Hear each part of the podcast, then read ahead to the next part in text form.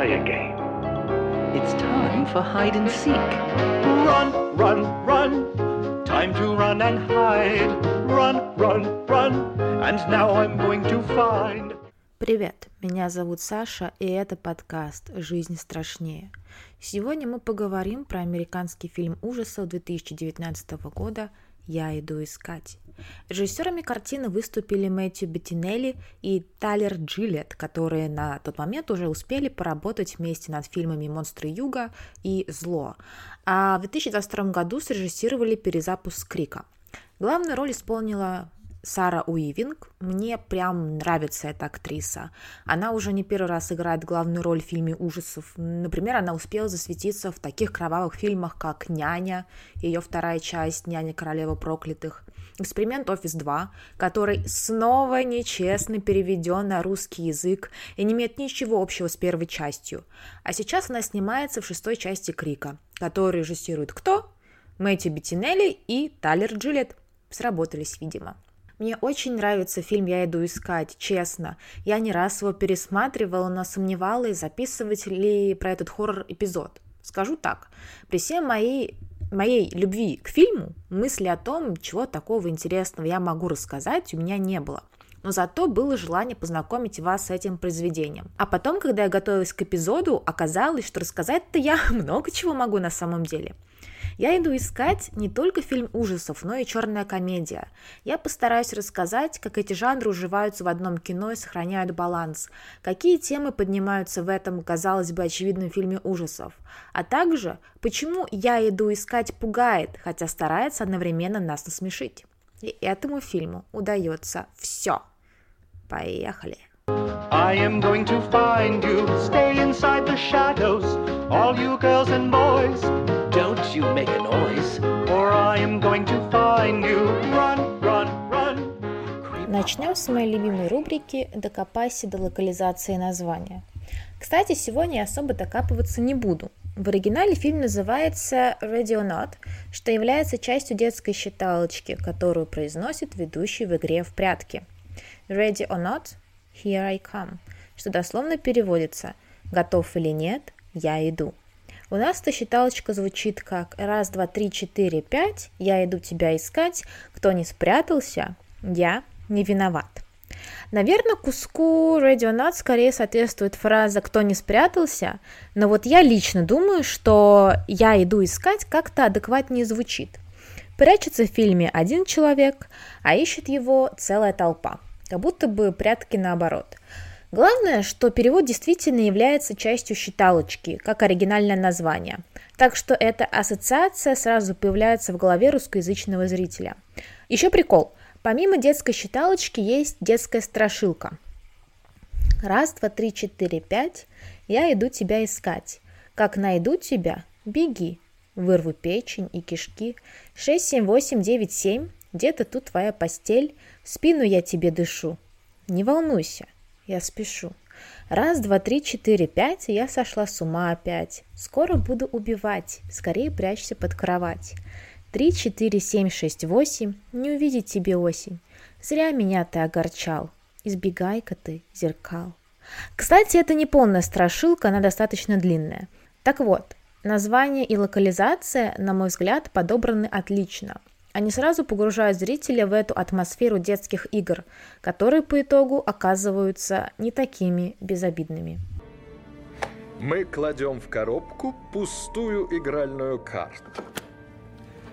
А наш новичок затем вытаскивает эту самую карту, на которой мистер Лебейл уже обозначил игру, в которую нам предстоит играть. О чем фильм? Прекрасная девушка Грейс выходит замуж за Алекса, семья которого безумно богата. Они владеют компанией, которая занимается настольными играми. Торжество проходит в роскошном поместье, принадлежащем семье. Родственники Алекса, за исключением его родного брата, недовольны выбором молодого человека. Сцены бракосочетания, фотографирования с разными членами семьи показывают напряжение и очевидную неприязнь отца Алекса к его невесте. Но церемония проходит, и И вечером, вместо первой брачной ночи, Алекс ведет Грейс в комнату, где их уже ждет его семья. Оказывается, что по традиции новоиспеченный член семейства обязан сыграть в игру, а в какую именно, выберет специальная коробочка. «Что за дичь?» – спросите вы. И я отвечу: реально дичь. 100 тысяч миллионов лет назад один мужчина одарил это семейство невероятными богатствами в обмен на данную традицию. Забегая вперед, скажу очевидную вещь, что этот мужчина никто иной, как дьявол или какое-либо похожее на него существо. Грейс достает из коробки карту под зорким ненавистным взглядом ее пока еще не до конца родственников, и там оказывается название игры, при виде которого у Алекса просто замирает сердце. Это игра в прятки. Грейс не понимает, почему большинство членов семьи в мрачном шоке. Ей все кажется забавным, она прячется, хихикая, пока сестра Алекса на ее глазах, не убивая служанку, думает, что это Грейс. Оказывается, что суть этих пряток в следующем. Все родственники, вооружившись старинным оружием, ищут Грейс, чтобы убить. Если она сможет дожить до рассвета, то победила, а семью ждет расплата от их древнего покровителя. Алекс на стороне Грейс, он хочет помочь ей всеми силами, но когда дело заходит слишком далеко и количество жертв начинает расти, а травмы Грейс принимают все более ужасающий вид, Алекс понимает, что девушка больше не доверяет ему, и их жизнь никогда не будет прежней. Поэтому он присоединяется к своей семье и готовится убить Грейс. Итак, по традиции, топ самых запоминающихся кровавых сцен и финал. Итак, это все сцены с бабкой, которая на самом деле тетя Алекс, но она прям вот бабка-бабка, такая злющая псина, просто капец. Ну просто невероятно бесячая, кровожадная. 30 лет назад ее жениху досталась игра в прятки, и родственникам удалось найти его и убить. Мне кажется, что с тех пор ей, во-первых, полностью снесло башню, а во-вторых, мне поселилась безумная вот такая вот злоба на всех и вся за свою несостоявшуюся жизнь. Но при этом от семьи она не отреклась. Напротив, больше всех гонялась за Грейс с топором. Далее. Первое убийство. Грейс еще не знает о страшной цели игры. Она прячется за кроватью, и тут бам! Сестра Алекса убивает служанку, думая, что это Грейс. Прикиньте, какой шок у невесты. Прибегают родственники, причитают: ой, ну как же ты так? Ну ты что не видишь, что это вот, ну, служанка, что она не одета в огромное белое платье. И вот здесь Грейс понимает, что на нее объявлена целая охота, и победа в этой игре означает жизнь. Так как я боюсь резких звуков и движений, то каждый раз на сцене выстрела дергаюсь. Вот я знаю, что сейчас произойдет, и все равно бум! Трэш, конечно. А служанку жалко, ей сносит половину головы, и она захлебывается кровью. Прелестно. А мы едем дальше. В какой-то момент Грейс удается выбежать из дома и затаиться в сарае, куда заходит сын сестры и ее мужа, господи, эти родственные связи. И этот маленький засранец стреляет в девушку и насквозь дырявит ей ладонь. Грейс вырубает этого говнюка, потом пугается козы и падает в яму, куда до этого выбрасывали предыдущих жертв. Героиня выбирается оттуда, лестница ломается, нам показывает, что вот наверху есть торчащий гвоздь, и мы начинаем переживать, что Грейс напорится на него, что, конечно же, и происходит. В итоге девушка вылезает из ямы грязная, вонючая, кровавленная, с дырищем в руке, просто мрак. Ну и это еще не конец. А что вот там было дальше в деталях, я опущу и не скажу вам другие разного рода подробности, в надежде, что вы заинтересуетесь и посмотрите фильм. Одна из топовых смертей – это смерть матери. Грейс забивает ее коробочкой для карт, из которой ей и выпала эта смертельная игра. После этого следует сцена, где Алекс понимает, что Грейс больше никогда не захочет быть с ним, и предает ее. Ну и, конечно, взрывной финал! Пау-пау-пау-пау-пау-пау! Семья уже готова закалывать Грейс как козлика, но наступает рассвет. Все пугаются, что не успели и сейчас погибнут, но ничего не происходит. Это затишье позволяет зрителю решить, что все это bullshit, как говорят герои, но вот на нашу радость взрывается чертова бабка, а за ней остальные члены семьи один за другим. Во все стороны брызжет кровь, летят ошметки, Грейс стоит и смеется. Остается только Алекс, который просит у Грейс прощения, но она кидает в него обручальное кольцо и говорит, что разводится с ним. На этом ее неудавшийся муж также взрывается. Затем Грейс на секунду видит сидящего в кресле уже бывшего покровителя семьи, который кивает Грейс в одобрении, на что она, вся в кровище, стекающей с нее, говорит многозначительное «фак». Сцена восхитительная. Я ее готова пересматривать просто на репите. Дом горит, приезжают спасательные службы. На последнем кадре мы видим, как Грейс во всей красе сидит на ступенях полыхающего поместья и курит сигаретку. Спасатель спрашивает ее: «Что с вами? Кто это вас так?» А она отвечает: «Родственники». В оригинале Грейс говорит «in-laws», что означает не родственники по крови, а родня со стороны, в нашем случае мужа. Вот такой кровавый хэппи-энд. Когда я, кстати, пересматривала перед подкастом этот фильм, то обратила внимание на фразу сестры Алекса перед тем, как семья идет на карточную церемонию. «This is gonna blow your mind». А вот и не угадала. Это взорвет твою кокаиновую голову, девочка моя. Твою и твоей неадекватной семейки. Трэш.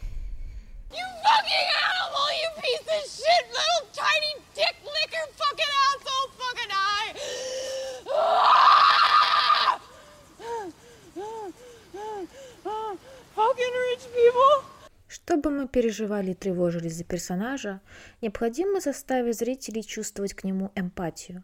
Нас знакомят с Грейс, приятной, искренней и добродушной девушкой, которая большую часть своей жизни была вынуждена скитаться по приемным семьям. И вот она наконец нашла своего суженого, с которым сможет построить адекватную ячейку общества. Мы видим, что почти все члены семьи не особо рады выбору Алекса. Мы сочувствуем Грейс, нам хочется, чтобы у нее все сложилось. Но когда девушка вытягивает ту самую карту, внутри будто все обрывается. За действиями героев действительно страшно наблюдать. Тревожно следить за передвижениями Грейс, потому что мы ей сопереживаем. В конце, когда она одерживает победу и выживает, эта чокнутая семейка в прямом смысле слова взрывается. Вот лично я чувствую невероятное облегчение, даже радость. Грейс – героиня, которая заслуживает безоблачной и счастливой жизни. При этом в фильме есть комичные моменты, которые напоминают такую киноленту «Убойные каникулы», где подростки по собственной дурости погибали один за другим. Так одна из служанок застревает в лифте для еды, ее разрезает дверца. Вообще, по сути, она сама себе устроила такую казнь. Топчик. Еще такой лольный момент. Дэниел говорит своей сестре, что они все заслужили смерти. Его сестра отвечает: «Мои дети не заслужили». И тут же она слышит своего сына, который говорит, что выстрелил в Грейс, потому что видел, что за ней все охотятся. А, не заслужили они. Такими же подонками выросли бы, лол. Вообще, Дэниел, брат жениха, самый приятный чел. У них с Грейс и то было больше химии, чем у нее с Алексом. Такой пупсик, помогал Грейс до последнего, спасал ее. Но его убила собственная жена, когда тот пытался спасти Грейс и защищал ее. В моем выдуманном мире, который я создаю, чтобы не травмировать себя реальностью, Дэниел и Грейс вместе живут прекрасную жизнь, избавившись от этих сумасшедших родственников, и навсегда счастливы. Картинка в фильме выглядит очень красиво. Невеста с шикарной прической, в восхитительном платье, носится с оружием, вся в крови. Когда ее платье из чистого белого свадебного превращают в сначала грязное и серое, а затем и вовсе в окровавленное и оборванное. Здесь явно есть противопоставление света и тьмы. Одно достаточно прямолинейно показано. И свет Грейс в конце концов побеждает эту ненормальную семейку. Вот зная мою везучесть, я бы 100% вытянула эту карту. У меня нет сомнений даже малейших. Изначально финал должен был быть более мрачным и печальным. По первоначальной задумке семье удалось победить в прятках и убить Грейс, продолжив свой богатый род. К счастью, от этого варианта отказались. Думаю, фильму подходит более обнадеживающий финал, где грешников покарали. На самом деле испытываешь радостное облегчение, под прямо приятно, что они получили по заслугам. Yeah.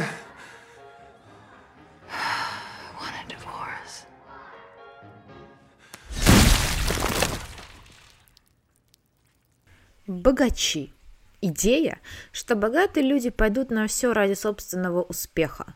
Они готовы заключить контракты с дьяволом и без зазрения совести охотятся на живого человека, пытаясь убить. И зря в конце фильма Грейс говорит «Чёртовы богачи!». Звучит стереотипно, но невероятное богатство действительно сильно повлияло на членов этой семьи.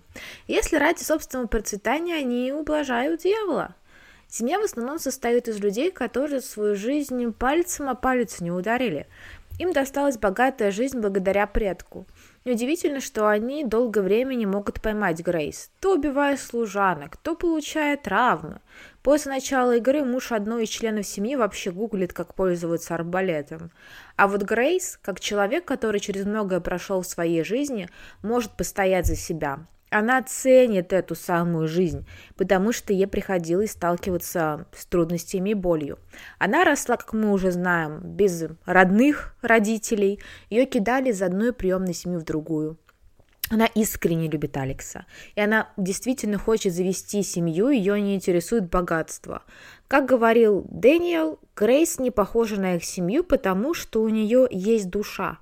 Чистота Грейс противостоит грязи семьи Алекса. Его брат алкоголик, его сестра наркоманка, их супруги не любят их по-настоящему, они любят только деньги и роскошь. В конце концов, все семейство получает по заслугам. Думаю, не зря Грейс досталась именно эта карта. Дьявол, который столько лет потакал прихотям героев и позволял им купаться в богатстве, рано или поздно должен был взять свое, и это, наконец, свершилось. Финал – некое предостережение. Богатство может быть и проклятием. Не стоит идти на поводу у своей алчности. Это может привести к трагедии. Немножко обсудим троп, который называется «договор с дьяволом» или «фаустовская сделка». Этот термин относится еще к средним векам, когда люди верили, что в обмен на душу вы можете получить все, что пожелаете. Самый известный пример – произведение Гёте «Фауст». Фауст заключает сделку с Мефистофелем, чтобы последний служил Фаусту, которому уже стало скучно жить. Он недоволен своими знаниями, а тут такая удача подвернулась. Ну и плата за все это хозяйство – его душа.